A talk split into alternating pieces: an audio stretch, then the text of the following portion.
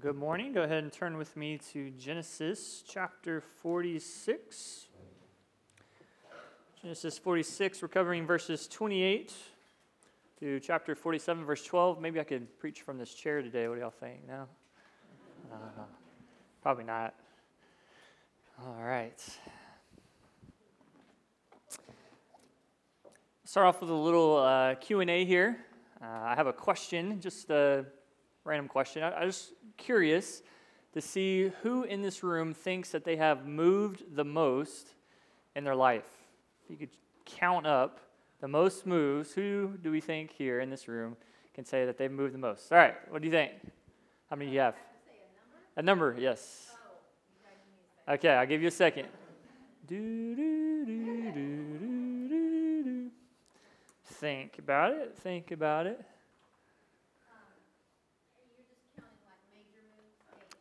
Eight major moves. All right, eight major moves. Anybody think that they can beat eight major moves?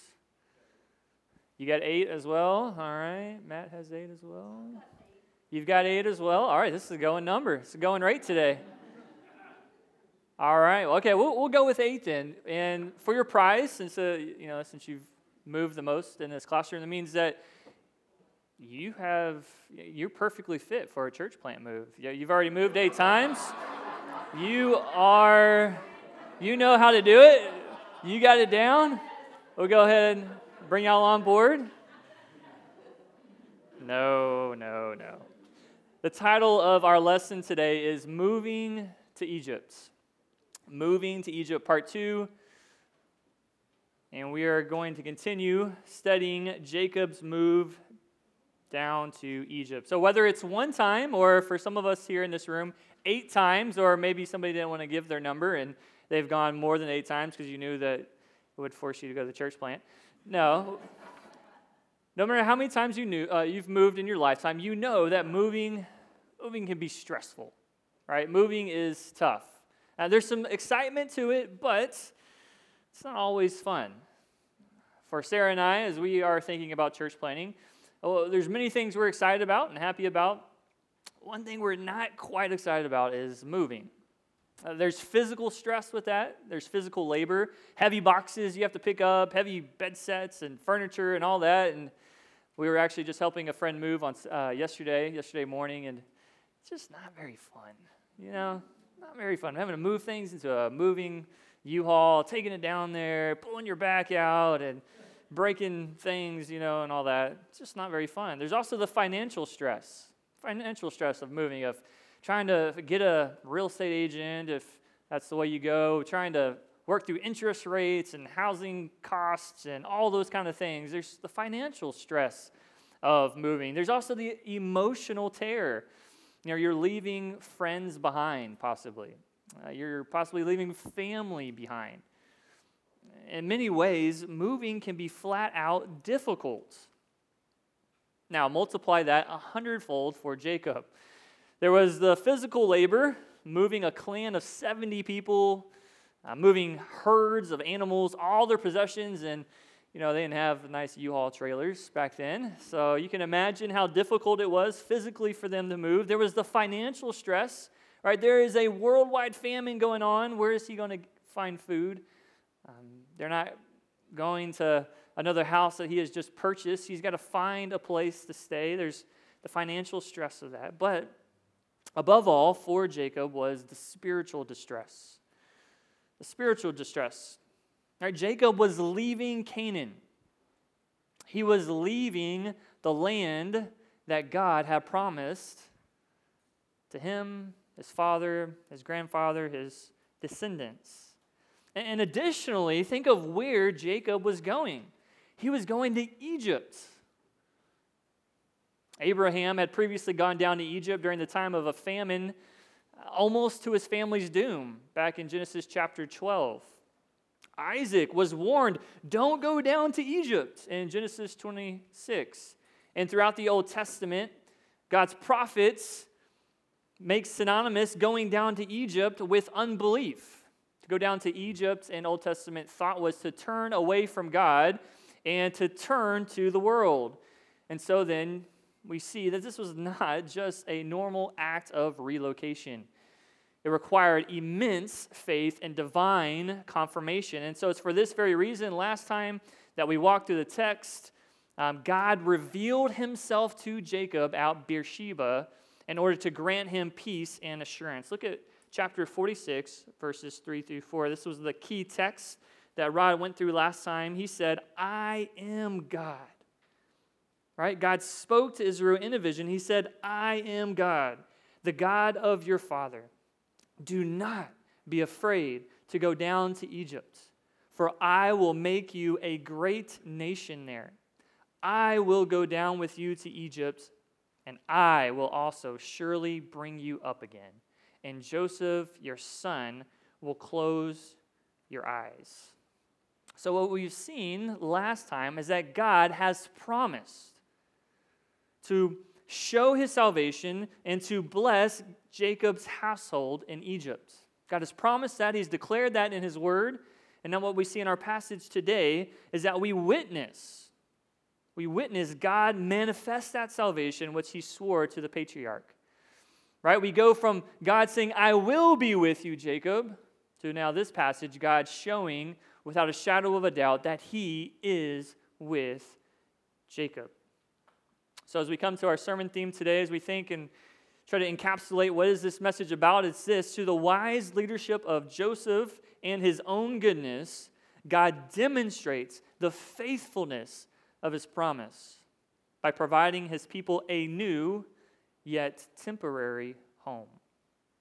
Here we see in this passage, God demonstrate his goodness, demonstrate his faithfulness, that what he has promised, he will in fact do. And he will do that through the means of Joseph and through the king of Egypt. This narrative of God's goodness to provide Jacob a new home, we'll see, unfolds in three phases. The first is the emotional reunion. Look with me at verse 28. Now he sent Judah before him to Joseph, to point out the way before him to Goshen, and they came into the land of Goshen. From the very get-go here in verse 28, Moses is emphasizing a point. He's trying to make a statement here. He does that by, in the Hebrew text, moving the word Judah to the front of the sentence. Moses is, if you would like, making Judah's name bold here. He's italicizing Judah's name. He's trying to draw our attention to the fact that it was Judah that Jacob sent. He sent Judah to be a scout, a guide, to lead them into the land of Goshen, but he also chose Judah to go before him to Joseph. Why? Why would Moses choose to highlight this in this little nugget of detail for us? Well, there's two reasons, because first, it shows Judah's transformation. All right, previously, we remember in Genesis chapter 37 that Jacob sent Joseph, sent him out to the brothers. And there we saw that Judah had served as the ringleader in ripping the family apart. Well, now, in a beautiful act of transformation, we see now it is Judah being sent out to Joseph, not to rip the family apart, but to reconcile and bring the entire family back together again. This is a demonstration of God's grace. This is encouraging for us, that God takes broken vessels like Judah, and he renews them, and then he uses them for his good purposes. I just love what Jacob's actions, what they convey here, right? By now, at this point, Joseph, when he sent Judah and the brothers back to Jacob, they had to tell Dad their dirty little secret that, oh, you know what, Dad, Joseph's not actually dead. So at this point, Jacob knows that what they had done. He knows what Judah would have done those many years ago. But notice what Jacob doesn't do. He doesn't give up on his son. He doesn't ostracize him. He doesn't kick him to the curb, but we see here that he shows grace. He forgives Judah. He utilizes Judah within the family role. This is a picture of God's grace at work in this family. But we also see that Moses highlights Judah's role here because it's going to serve as a foreshadow of what's to come in the rest of the chapters to follow. That Judah will serve what? He will serve as the inheritor of the royal seed. He will be the one to lead the family, as we'll see in Genesis chapter 49, verse 10, that from the scepter of Judah, from the line of Judah, the scepter will not depart. So here we see Moses emphasizing that it is, in fact, Judah sent before. And so he goes before, he leads the way, he points it out, and they come safely into the land of Goshen. Verse 29, then he goes down, apparently, and he informs Joseph what has happened. Verse 29, Joseph prepared his chariot, and he went up to Goshen to meet his father Israel. As soon as he appeared before him, he fell on his neck, and he wept on his neck a long time. And the sense we get here is one of haste, of quickness here. Normally, a man with Joseph's stature, he is the second in command over the country. He would have slaves, he would have servants do his work for him to literally not prepare, but the Hebrew word says harness his own horse. Joseph says, I don't have time for that, guys. Joseph takes it upon himself. He hears the news. He's got a race to get to his father. He throws on the harness. He jumps on his horse. He flies off into the distance, the dust being kicked up. And here he goes, right? Forget the chauffeur. Let's get in the car. Let's go. And the text says, as soon as he peered before him, he fell on his neck. All right, like this blockbuster motion picture, we can see Joseph. He sees his father. He gets off the horse, and there he is running to his dad. He leaps off. He runs to him. He takes up his father in his arms. He embraces him, and he buries his face deep within his father's neck, and he weeps. Right? Notice there's no words yet at this point. They just need time to let it all out. The hot tears of emotion flow out like a released dam, and they cry. Notice the intensity of this weeping at the end of the verse. It says he wept on his neck a long time, right? Back in Genesis chapter 45, it says that he wept on the neck of his brothers, but here it's a long time. He wept, and he wept, and he wept. And we understand why. If you're a parent in this room, you understand why. Father and son separated for 22 years, right? Afflicted by inexpressible emotional pain and torment. Father thinking his son was dead. Son thinking he would never see his family again. But here they are, right? Finally, together at last. It's beautiful. And so they wept.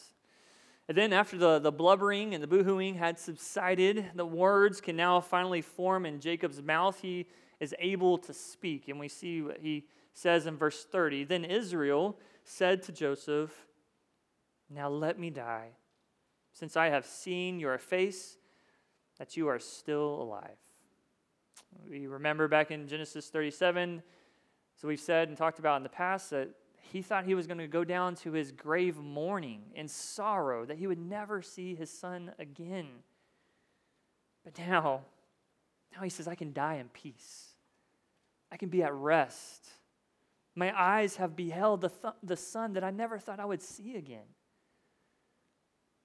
Many parents have the same thing today, as we know of parents that have a missing child and the intense emotional pain, and then upon seeing their child's face, how they are now at rest. And also similarly, centuries later in Jerusalem, there's a man named Simeon, if you remember that story, in Luke chapter 2, who echoes the same language that we find here in Genesis. While Jacob could die with a sweet assurance, having looked upon his temporal Savior, Joseph, Simeon could die in confidence, knowing that he had looked upon the eternal Savior, the Lord Jesus Christ. He says in Luke chapter 2, verses 29 through 30, now, Lord, you are releasing your bondservant to depart in peace, according to your word.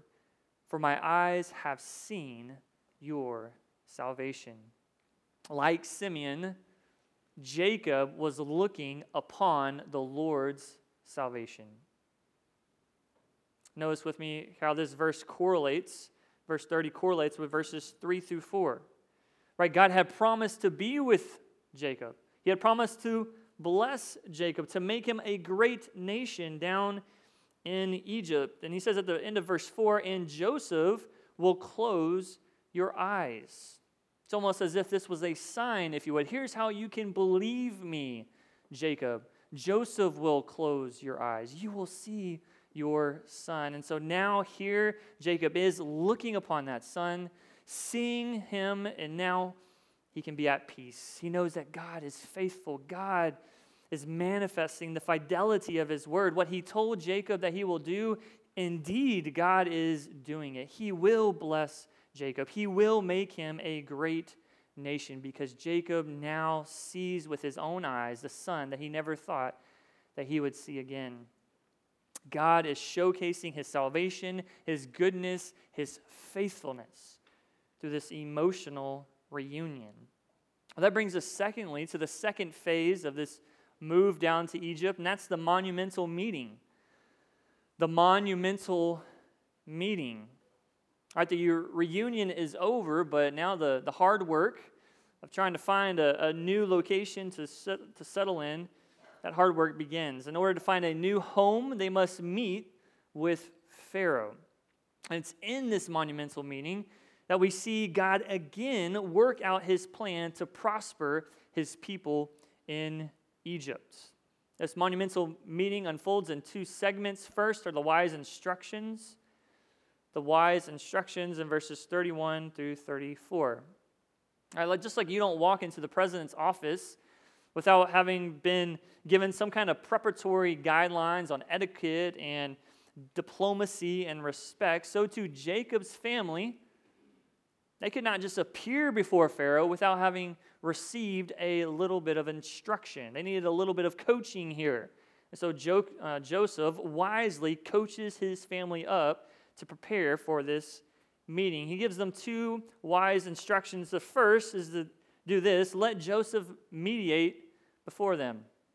Let Joseph mediate before them. Verse 31, Joseph said to his brothers and to his father's household, I will go up and tell Pharaoh, and I will say to him, my brothers and my father's household who are in the land of Canaan have come to me. And the men are shepherds, for they have been keepers of livestock, and they have brought their flocks and their herds and all that they have. All right, Joseph explains to his brothers here, he says, let me take the initiative here, guys, right? Let me take the initiative. I will go up. I will be the one to speak with him first. And, of course, this makes sense for us because Pharaoh and Joseph have a close relationship. Joseph serves as Pharaoh's right-hand man. And so he says, hey, guys, let me take the initiative here. I will mediate before you and Pharaoh. And this is what I'm going to say to Pharaoh. I'm going to tell him that, hey, my brothers, my father, my family has come. And if we remember in chapter 45, that's exactly what Pharaoh had requested. And so what Joseph is saying here is saying to Pharaoh, hey, Pharaoh, they've obeyed. They've come. They're here now. We're doing as you have said, Pharaoh. We are submissive to you. And not only that, verse 32, he also is going to inform Pharaoh what their occupation is. These men are shepherds, for they have been keepers of livestock. They have brought their flocks, their herds, all that they have. In other words, Pharaoh, don't worry. These guys are not a threat to you. They're not kings. They're not warriors. They're shepherds. You don't have to worry about them. They're not a threat to your kingdom. You don't have to worry about this nomadic people coming into your kingdom and taking up your land. They're also not a burden to you, Pharaoh. Right? They've brought their own supplies here. They've brought their own herds, their own animals. They're hard workers. They provide for themselves. They're not here to look for a governmental handout. They're not here to just say, all right, Pharaoh, we're here. Just give us what we want, in a sense. Oh, Joseph says, hey, let me go in front. Let me prime the pump, if you would. And then, guys, you can give your testimony. And so this is his first wise instruction. Let me mediate before you. But secondly, hey, guys, you need to let Pharaoh know your occupation. I'm going to tell them, but now you need to give your testimony here. You need to bear witness, and we're going to see why. Verse 33, when Pharaoh calls you and he says, what is your occupation? You shall say, your servants have been keepers of livestock from our youth even until now, both we and our fathers, that you may live in the land of Goshen, for every shepherd is loathsome to the Egyptians. So we see here the emphasis that Joseph wants them to place on their occupation, on what they do for a living. He says, you tell Pharaoh this, that we've been keepers of livestock from our youth until now. Right? As long as we have lived, this is what we've known. Ever since we were a young little lad that could first hold a little shepherd's staff, we've been out in the fields working the sheep, working the herds. We know nothing else here, Pharaoh, but not just us, but our fathers. Both we and our fathers. This is a multi-generational trade.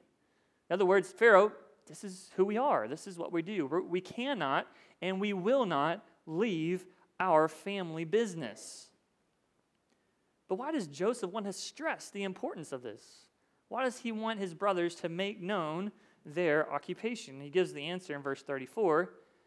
That, there's our purpose, there's our reason, there's Joseph's reasoning behind it all. It's that you may live in the land of Goshen, for every shepherd is loathsome to the Egyptians. Right? Ironically, by doubling down on what their occupation is, as shepherds, Jacob's family would successfully be ensuring that everyone in Egypt would hate them. It's kind of an odd strategy, don't you think? Let's tell something to Pharaoh and to the Egyptians that's going to make us an abomination in their eyes. Well, while we don't know why the Egyptians loathed shepherds, we don't know what was going on here exactly behind that. What we do know is that despite the way we might look at it, Joseph's strategy was incredibly wise. Well, how was it wise, you ask? Well, by tactfully guiding Pharaoh's decision. Joseph was ensuring that his family would secure the land of Goshen. The Nile River, as you know, flows from south to north and looks like this giant tree running through the very heart of the Egyptian kingdom. You can kind of see the trunk and the little branches at the top right there. And as it gets closer to the Mediterranean, it branches out, creating this extremely fertile region known as the Nile Delta. Kind of a cool picture there from NASA with the desert around and just the green delta that is there situated at top. And Goshen was located on the kind of the eastern, northeastern part of this Nile Delta. Essentially, Goshen was the green of the green. It was the luscious of the luscious. It was the cream of the crop. It was the best zip code in town if you wanted to be one who raised animals. It provided plenty of space for Jacob's family to grow and to become prosperous. But most importantly, why was it that Joseph and Jacob and their family wanted to live in Goshen? It was this. Because living there meant that they would be detached from mainstream Egyptian society. They would be detached from Egyptian culture. They would not be interspersed with a pagan nation. They would not intermingle with an idolatrous nation. They could reserve their identity here. They could preserve their culture, their heritage, and most importantly, their worship to God. So this is the reason that they're driving towards here. And so with that reality, we can see how momentous, how monumental this meeting with Pharaoh would have been. Right? Yes, Pharaoh had shown great kindness back in chapter 45, we also know that Pharaoh is a pagan king. He doesn't love God. He doesn't worship God. That was months ago, and the tempers of pagan kings can change as fast as the winter in North Texas. And so the situation needed to be proceeded with care and with caution. And so here we have Joseph laying down these wise instructions. That brings us into the second segment of this monumental meeting, and that's the rendered blessings. The rendered blessings. So Joseph has prepared them, he's coached them up, he's given them the wise instructions. Now we're going to see this meeting actually unfold. And what happens here are two blessings are given out. Two blessings are rendered out. First is Pharaoh's blessing in verses 1 through 6. Verse 1, then Joseph went in and told Pharaoh and said, my father and my brothers and their flocks and their herds and all that they have come out of the land of Canaan. And behold, they are in the land of Goshen. According to plan, Joseph comes in before Pharaoh, tells him exactly what he was going to say. He serves as their mediator between the Egyptian king and his family. And he announces that his family's arrived. He just happens to slip in, oh, and Pharaoh, they're in the land of Goshen, Pharaoh. He's setting them up here. He's placing his pieces on the board. And so then, to prove his point that yes, indeed what I am telling you is true, he brings in 5 of his brothers and presents them to Pharaoh. In verse 2, he took 5 men from among his brothers and he presented them to Pharaoh. The question is, well, who are these brothers? Some speculate they were the chief of the brothers, so as to make a good showing and impression before the magistrate.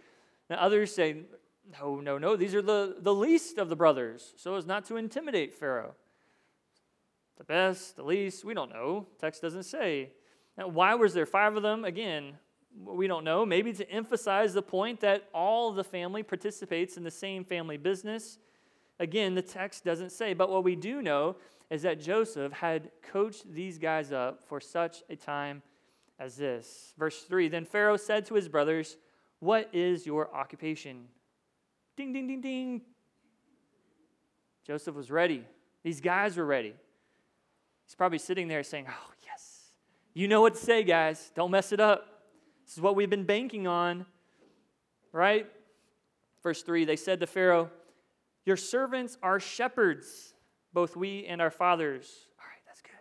Yeah, good. We're on track here. We're humble servants. We're here to serve you, Pharaoh. We are reverent. We've not come to take over anything like that. Yes, we are shepherds, both we and our fathers. They've showed their occupation. Everything is good. Verse 4, they said to Pharaoh, we have come to sojourn in the land, for there is no pasture for your servants' flock, for the famine is severe in the land of Canaan. There's Joseph, well, that's not exactly what I told him to say, but that's good stuff. Yeah.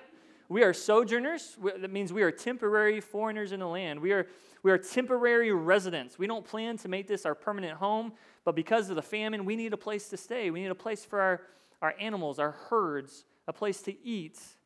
We need temporary relief here, Pharaoh. And then in verse 5, they go on, maybe getting a little too chatty here. Now, therefore, please let your servants live in the land of Goshen. Joseph's face here is like, what are you doing? I didn't know. That's not what I told you to say, guys. You're going off script here. Well, had the brothers ruined the plan, would Pharaoh now be put off and take offense that these 5 lowly refugees, these 5 loathsome shepherds, would now come onto his territory and point blank ask him to live in the best of the land of Egypt? Well, we might think so if we didn't know our God, but I love this. Just watch how God's goodness is put on display as he works in Pharaoh's heart. Verse 5, then Pharaoh said to Joseph, so here Pharaoh turns to Joseph. Joseph is the mediator. He says, your father and your brothers have come to you. The land of Egypt is at your disposal. Settle your father and your brothers in the best of the land. Let them live in the land of Goshen. And if you know any capable men among them, then put them in charge of my livestock. What a staggering blessing that Pharaoh bestows upon this people. Right? He offers them the whole of the land to be at their disposal. The land of Egypt is yours, guys. And not just to sojourn, but notice what Pharaoh says. He offers them not just a sojourn in Goshen, but he goes beyond that, and he offers them a place to settle down. Hey, guys, You pick out your new home. Settle down here. Live here in the land. You can have a new home where you can thrive. You can live. And not only that, he offers them a chance to serve in the royal house. Hey, guys, you got any of those guys can take care of my sheep? I need some guys to take care of my sheep. He offers them a wonderful opportunity within the royal house as keepers of his livestock. In ancient Egyptian inscriptions, they reveal that this is a highly regarded position. Pharaoh had owned huge herds of cattle, and so this was a very prominent position. So this is the staggering goodness of God. He is faithful to his promises. He is faithful to his word. He said, I will be with you in Egypt. And guess what? He is. He is. He said, I will be with you in making you a great nation in Egypt. And guess what? He has begun. He has begun. Pharaoh has given them the best of the land, the best of the position, and now they can become a great and mighty nation. Does that not give you a sense of joy today? God's goodness, right? It's true, God has not promised you to live in the best of the land of the United States of America. You kind of are because you live in Texas. He hasn't promised to make you a great and mighty nation, though you are, because you are a follower of Christ. You are part of a holy nation, a kingdom of priests. But God has promised to provide for your every need, spiritually and physically. Matthew chapter 6, he clothes the birds of the air. He feeds the birds of the air. He clothes the lilies of the valley. He is good. He is faithful. He knows that we need these things, and he will provide for you, believer. You don't need to be anxious. You don't need to be worried. Trust in him. He is good. It may mean that we have to do some wise planning. It may mean that we have to do some strategizing. But all in all, we can take heart. Psalm 35:27 says, great is the Lord who delights. The Lord delights in the welfare of his servants. We see that, God's goodness being displayed here and providing for their physical needs. Brings us to a second blessing. Then that's Jacob's blessing. Verses 7 through 10. He's presented his brothers. Joseph now has one more person to present to Pharaoh, and that's his father, Jacob. And we see in these verses that the focus of this presentation is upon Jacob blessing Pharaoh. We see that it serves as bookends, verse 7 and verse 10. As he is introduced and as he departs, the patriarch blesses the Egyptian king. Verse 7, then Joseph brought his father Jacob and presented him to Pharaoh, and Jacob blessed Pharaoh. As we read this verse, we got to find ourselves asking, what does it mean that Jacob blessed Pharaoh? Scholars, they wrestle with this, and some take this blessing to just be an introductory greeting, as if Jacob here was just attempting to be formally polite, as if he was just saying his greeting and saying his salutation, here I am, I'm gone. He was just trying to be polite and nothing more. Well, Jacob most likely would have included this blessing along with his greeting and farewell. I would argue that there are much bigger theological implications here than a typical hello. The idea being presented here is that Jacob is blessing, or Jacob is praying for God to bestow his favor upon Pharaoh and to show his goodness to Pharaoh. Turn with me to Genesis chapter 12. Genesis chapter 12 and verse 3. We remember this covenant that God gave to Abram many years before that. He says in Genesis chapter 3 verse 12 this, and I will bless those who bless you, and the one who curses you I will curse. and in you all the families of the earth will be blessed. Right? We see here that God has promised to bless anyone who blesses you, Abram, anyone who blesses your seed, your family, your descendants. And so as we turn back to Genesis chapter 47, that's exactly what we see happening here. Right? Pharaoh has just blessed Jacob. He has just blessed Abram and his seed. And so what do we see here then? The one who has blessed Abram's seed was now receiving the blessing of God. Right? Pharaoh, you have shown kindness to God's people. Now I pray that God will show his kindness to you. Also, we see that Jacob is fulfilling his role as mediator of blessing to the nations. Right? In you, all the nations of the earth will be blessed. And so we see here Jacob fulfilling that role as being a blessing to Pharaoh and to the nations. But there's also something else very important going on here. Now turn with me to Hebrews chapter 7, verse 7. Hebrews chapter 7, verse 7. Here in the context of this passage, it's speaking of Melchizedek and Abraham, but I think it has also implications and application to this passage as well. In Hebrews chapter 7, verse 7, as you remember, when Abraham and Melchizedek met, we saw that Melchizedek is the one who blessed Abraham. And so in Hebrews 7, 7, it says, "But without any dispute, the lesser," that's Abraham, "is blessed by the greater," that's Melchizedek. And so I'd argue the same thing is happening here. The lesser Pharaoh is being blessed by the greater Jacob. Now just pause for a second and let that sink in. Think about that. How does that affect us today? Who was Pharaoh? Well, it just happened to be the most powerful and one of the most wealthy men in the world. If anybody was greater, surely it was Pharaoh, right? Surely it was Pharaoh, the greater, blessing the lesser Jacob. I mean, who was Jacob? He was a foreigner in another man's land. He was a refugee, a sojourner, a loathsome shepherd, an outcast of the aristocratic society. And yet he, Jacob, is the greater, blessing Pharaoh. Why? Because Jacob had everything.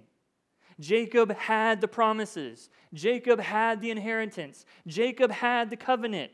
Most importantly, he had a relationship with the God of the universe. He was greater because he knew God.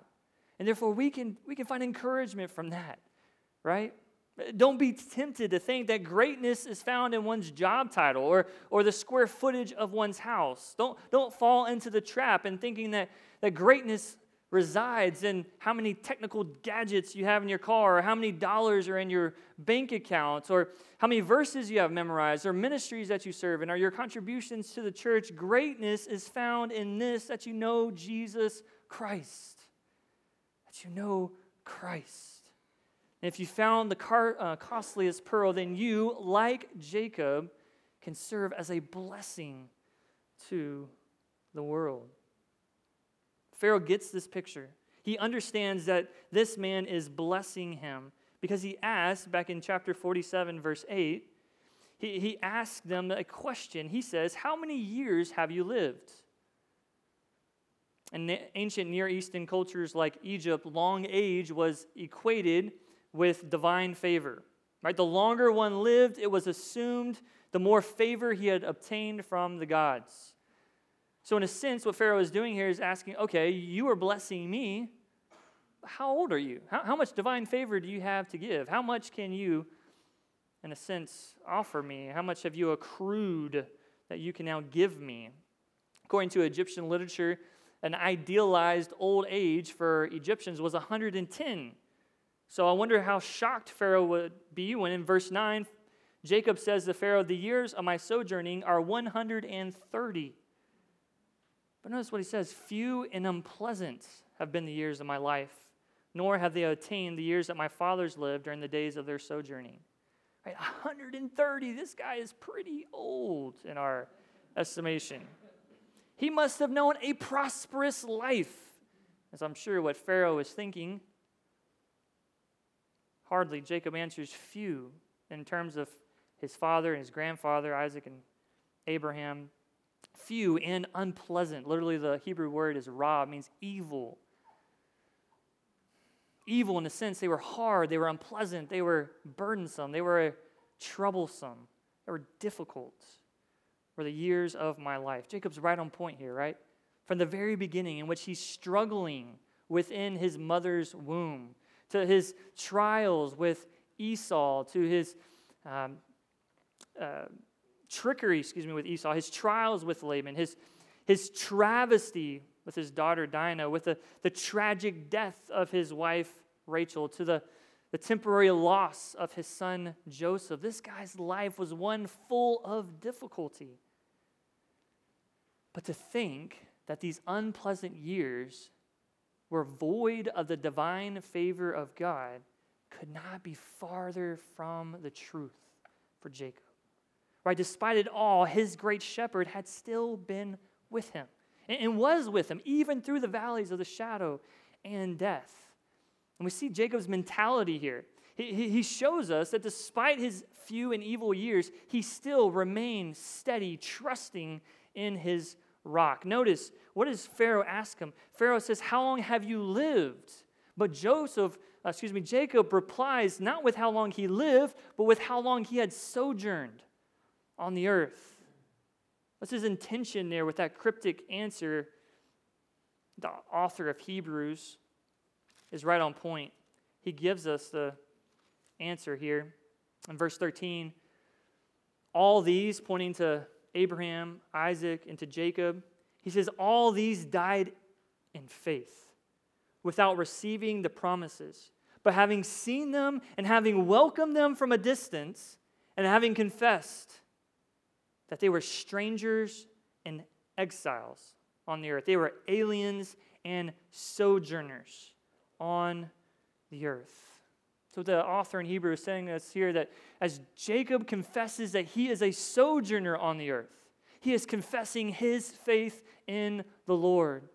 He has received the promises. He sees them from a distance, and he roots himself, looking for that which is to come. Jacob is rooted in the promises of God.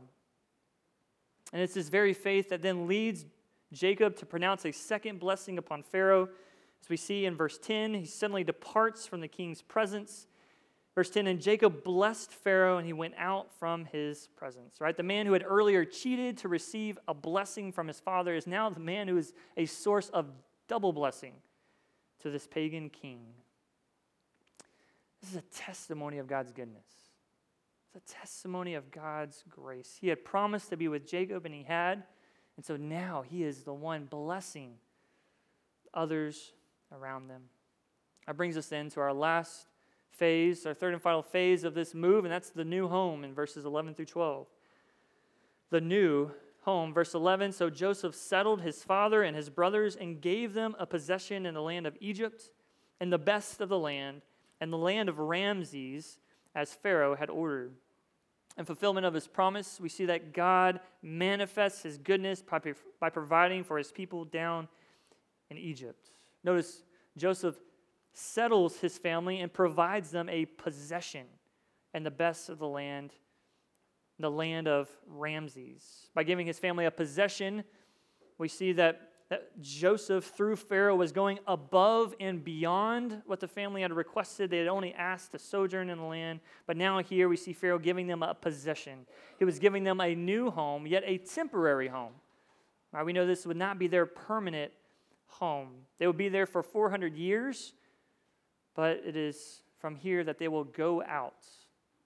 They will go out at the head of Moses to lead the people back into the promised land. The word Ramses here is just an equivalent designation for Goshen. This is the place where God will prosper his people and form them into a great nation. Verse 12, and so Joseph provided his father and his brothers and all his father's household with food, according to their little ones. What started back in chapter 37, the crisis has now been averted. The threat has now subsided. God's purpose for sending Joseph into the land of Egypt has been fulfilled. God has showcased his glorious strength by saving his people. All right, what God has declared that he will do, he does. Through Joseph's wise leadership, through his own sovereign goodness, God has faithfully provided his people a new home, a home where he will begin building a nation. As we finish, I just have a few application points for us. What can we take from this lesson? What can we glean from it? First is to savor God's goodness. As I was just going through this week, just looking at this over and over, God's goodness, his kindness, his love just continue to pour itself out as God provided for his people over and over again. Second, trust God's faithfulness. Trust God's faithfulness. God was manifesting his salvation, manifesting his fidelity, his veracity of his word, that he is faithful. He will do what he has said. And third, to model Joseph's wise leadership here. In whatever position that you might be in and whatever means that you might need, to model wise leadership. God uses providential means to bring about his goodness and to bring about the fidelity of his word. Model his wise leadership. Embrace Jacob's sojourning mindset. Right? This earth is not our home. Well, at least until Christ returns and we have a new heavens and a new earth, But temporarily, this present earth as it is, it's not our home. We have a home that is with our Lord. He is preparing it for us, as we talked about this morning. We will go to be with him. And then lastly, as I conclude with this, prepare for your monumental meeting. What do I mean by that? Well, understand, all of us need to reflect on this fact that Hebrews 9:27 says it has been appointed for man to die once, and then comes judgment. Right? Your meeting, the most important monumental meeting of your life, is not with the president of the United States. It's not with a king of a nation. It's not with your boss. It's not with so-and-so. It's with the judge of the universe. The one who is perfectly holy, the one who is infinitely just, the one who is absolutely righteous. And you can meet with him in either one of two ways. Either one, come to that meeting unprepared, or two, come listening to the wise instructions that the judge himself has given to you here in his word. You ask, what are those wise instructions? What is our judge, what has our king, what has our Lord given to us here in this word? It's this. First, acknowledge your occupation. You are a servant of sin since the day that you were born. Right? You are a worker of strife, deceit, malice, of lust, anger, impatience. You are an engineer of idolatry. You are an inventor of evil. And the wages of your labor are death. Eternal death.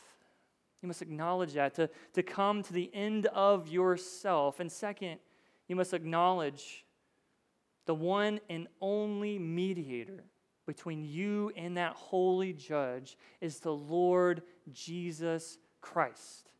Not man, not Mary, not saints, not your pastor, not anyone, but the Lord Jesus Christ. 1 Timothy 2:5, there is one God.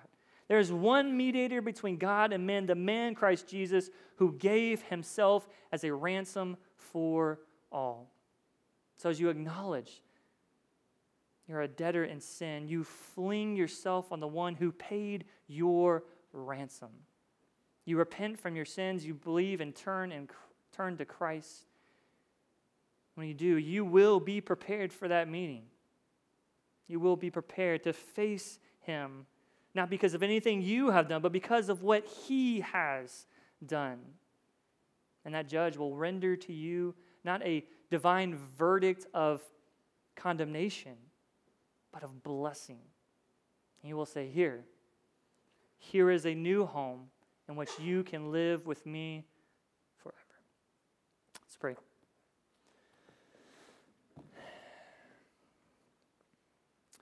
Father, we thank you for your word and what you have instructed us and how to know you and how to love you and how to be ready, Father, on that day when we will die and then comes judgment. Father, we know that you have given to us exactly what we're to do, to be prepared, to face our heavenly judge. We know that we have sinned against you. We have broken your law. We have turned from you in every way.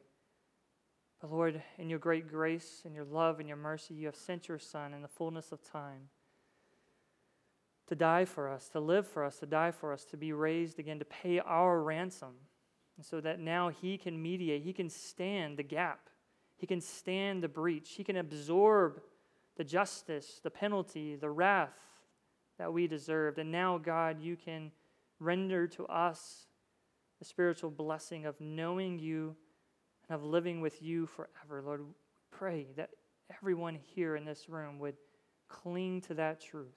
If anyone doesn't, I pray that you would turn their heart today to Christ. Lord, they cannot do it on their own will. They cannot do it on their own terms. They need your Holy Spirit to go forward and to regenerate their hearts. I pray that you would do that, Lord. For the rest of us, I pray, let us savor your goodness. You are a good and gracious God, as we have seen even in the life of Jacob and Joseph in these many weeks. We praise you. We give you all the glory. Amen.